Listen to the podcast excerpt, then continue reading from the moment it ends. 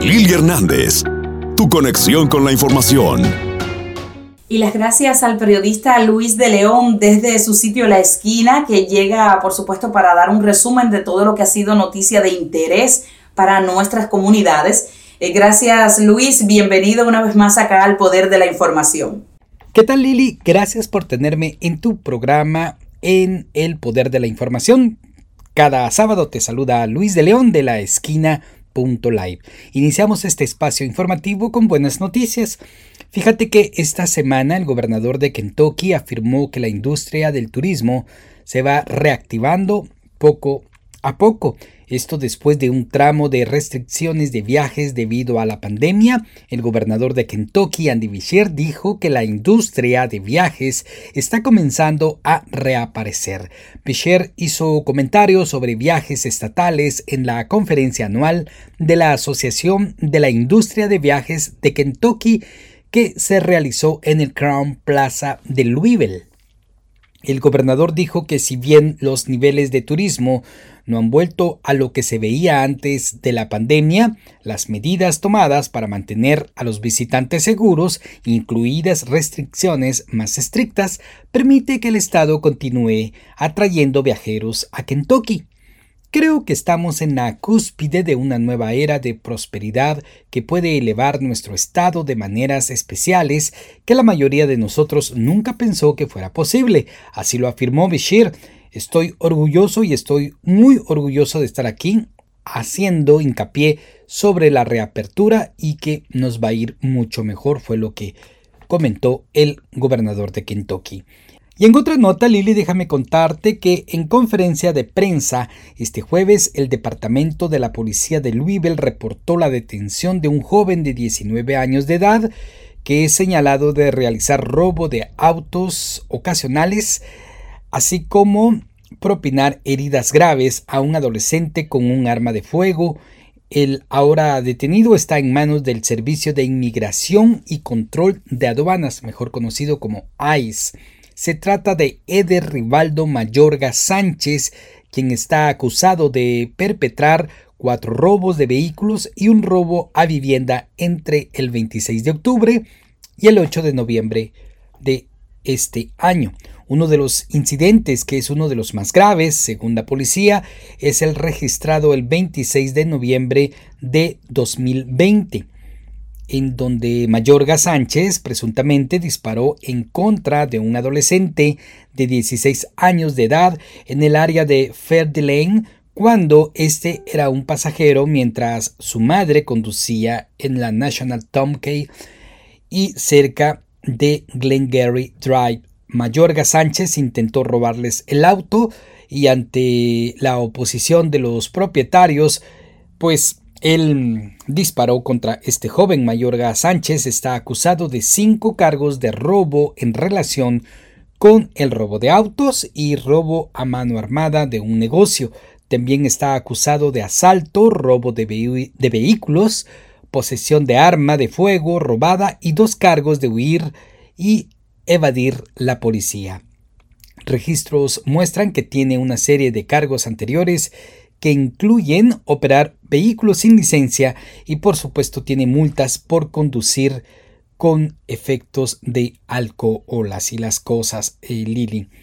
Y en otras noticias, déjame contarte que los menores de edad indocumentados que tengan ITIN podrían recibir ayuda de hasta 3.500 dólares, uno de los programas lanzados por la actual administración de Estados Unidos, denominada Blue Back Better, que quiere decir reconstruir mejor, pretende otorgar ayuda económica por 3.500 dólares, como habíamos dicho, a menores de edad indocumentados que tengan un ITIN.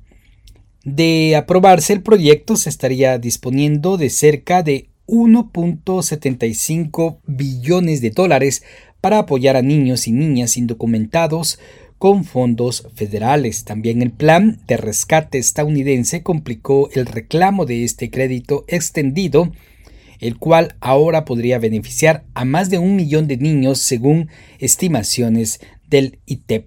Estos niños son familias de estatus migratorio mixto que podrían beneficiarse enormemente de tener estos beneficios, al igual que todas las familias. Así lo dijo Ashley Burnham a NBC News, quien es analista política del Centro de Derecho y Política Social.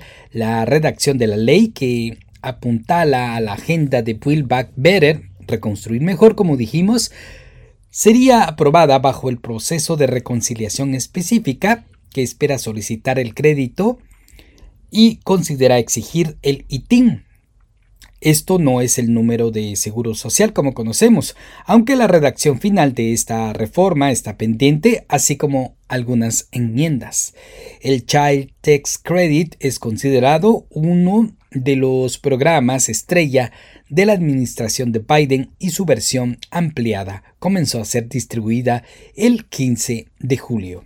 Y en otra nota, Lili, déjame contarte que el Consejo Metropolitano de Louisville aprobó nuevas reglas sobre cómo la ciudad despeja los campamentos para personas sin hogar después de una orden, mejor dicho, después de una votación del Consejo Metropolitano de Louisville, hay nuevas reglas sobre cómo la ciudad puede despejar los campamentos para personas sin hogar.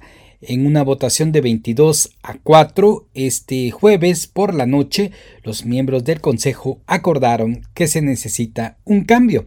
Para despejar un campamento ahora, la ciudad debe realizar una evaluación de riesgos para determinar el riesgo para la seguridad y la salud pública. Las evaluaciones de riesgo deben realizarse dentro de los 10 días hábiles posteriores a la notificación a la ciudad del campamento. Una vez que se realicen las evaluaciones, la ciudad debe dar un aviso de 21 días a las personas que viven en un campamento y que planea mudarse. También se deben colocar letreros que indiquen el día más temprano en que se puede retirar la propiedad. En otra noticia, Lili, déjame contarte que Metro Council vota para aprobar nuevo contrato para capitanes y tenientes de la policía del Louisville. Ahora se aprueba un nuevo contrato para algunos dentro del departamento de la policía del Louisville Metro. El jueves también por la noche los miembros del Consejo Metropolitano de Louisville votaron para aprobar una nueva ley, o mejor dicho, un nuevo contrato para capitanes y tenientes. La resolución fue aprobada por 18 votos contra 8, ratificando el convenio colectivo entre el gobierno de Metro y la Orden Fraternal de la Policía de River City, mejor conocida como FOP, FOP. Este no es un contrato perfecto, pero es una mejora sustancial del contrato que se nos pidió aprobar la última vez, así lo dijo el concejal Bill Holder, quien representa el Partido Demócrata, quien votó a favor del nuevo contrato. Entre otras cosas, este contrato establece el salario y los estándares disciplinarios para los tenientes y capitanes de la policía de Louisville. Incluye varias reformas nuevas de rendición de cuentas y un aumento salarial del 20% para el liderazgo de la policía para el 2023. El departamento simplemente tiene que hacer un mejor trabajo para responsabilizarse, así lo dijo el jefe de la policía, quien es Erika Schielt, quien se dirigió a los miembros del consejo en una reunión antes de la votación. Algunos, como la concejal del distrito 8, Cassia Chambers Armstrong, expresaron sus preocupaciones durante la reunión del consejo y votaron en contra de este contrato. No me queda claro cómo se supone que deben manejarse las quejas informales, exactamente cuánto tiempo se supone que deben guardarse o exactamente qué se supone que deben hacer el jefe de la policía con ellas, así lo mencionó Chambers Armstrong del el Partido Demócrata. En la última instancia, los votos por el sí superaron a los votos por el no y el contrato fue aprobado. El contrato para los oficiales y sargentos del departamento aún están en el aire. Por su parte, el alcalde Greg Fisher publicó su respuesta en Twitter diciendo que el nuevo contrato aprobado nos ayudará a retener y atraer al mejor equipo de fuerza policíaca. Y déjame contarte, entre estas noticias también tenemos muy buenas noticias. déjame contarte que el Premio Global a la Enseñanza, un galardón anual dotado con un millón de dólares 865 euros para aquellas personas que manejan esta moneda, se les concedió el miércoles a la profesora de secundaria Keisha Thorpe que ha dedicado su carrera a educar niños inmigrantes en los Estados Unidos. Pues ella al enterarse de que había ganado, rodeada de miembros de su familia y viviendo la ceremonia del premio en París a través de una conexión de video, primero rió y luego sollozó con la cabeza enterrada entre las manos. Solo doy gracias a Dios por este momento, dijo Torpe. Esto es para animar a todos los niños y niñas negros que se parecen a mí y todos los niños del mundo que se sienten marginados y tienen una historia como la mía y que sienten que nunca han importado, afirmó Thorpe a la presentadora de la ceremonia, la actriz francesa Isabelle Hoppert. Debemos asegurarnos de que todos los estudiantes tengan la oportunidad de triunfar y ninguna ley o política debe privarlas de ello, agregó. Thorpe da clases de inglés eh, a los alumnos de segundo, de doceavo grado en la mm, High School International High School Langley Park de el estado de Maryland. Ella ofrece la clase de inglés para aquellas personas inmigrantes, estudiantes que no lo hablan. Más del 85% de los alumnos de la escuela son hispanos y el 95% se identifican como bajos ingresos, según la mención del premio. Thorpe creció en la pobreza en Jamaica.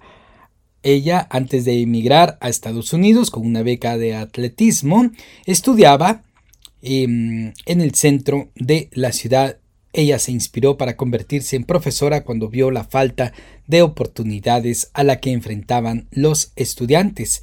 Al Premio Global de la Enseñanza se le describe a veces como el Premio Nobel de los Educadores. Fue fundado por la Fundación Barkey, un fondo filantrópico y organizado en colaboración con la Organización Cultural de las Naciones Unidas conocida como UNESCO, quien tiene su sede en París. Y ya para finalizar, Lili, déjame contarte que nos espera este sábado un día frío, ventoso con nubes. Los máximos eh, alcanzarían 40 grados Fahrenheit y estaría mayormente nublado. La baja alcanzaría los 32 grados Fahrenheit.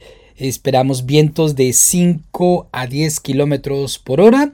Nuestro próximo sistema se mueve en la tarde del domingo con otra ronda de viento y lluvia ligera. Todavía existe la posibilidad de que la lluvia termine brevemente como nieve a lo largo de la interestatal norte y 64 durante la noche del domingo. Pues así las cosas, Lili. Eh, gracias por tenerme en tu programa. Te acompañó Luis de León de La Esquina live y continuamos con tu programa El Poder de la Información.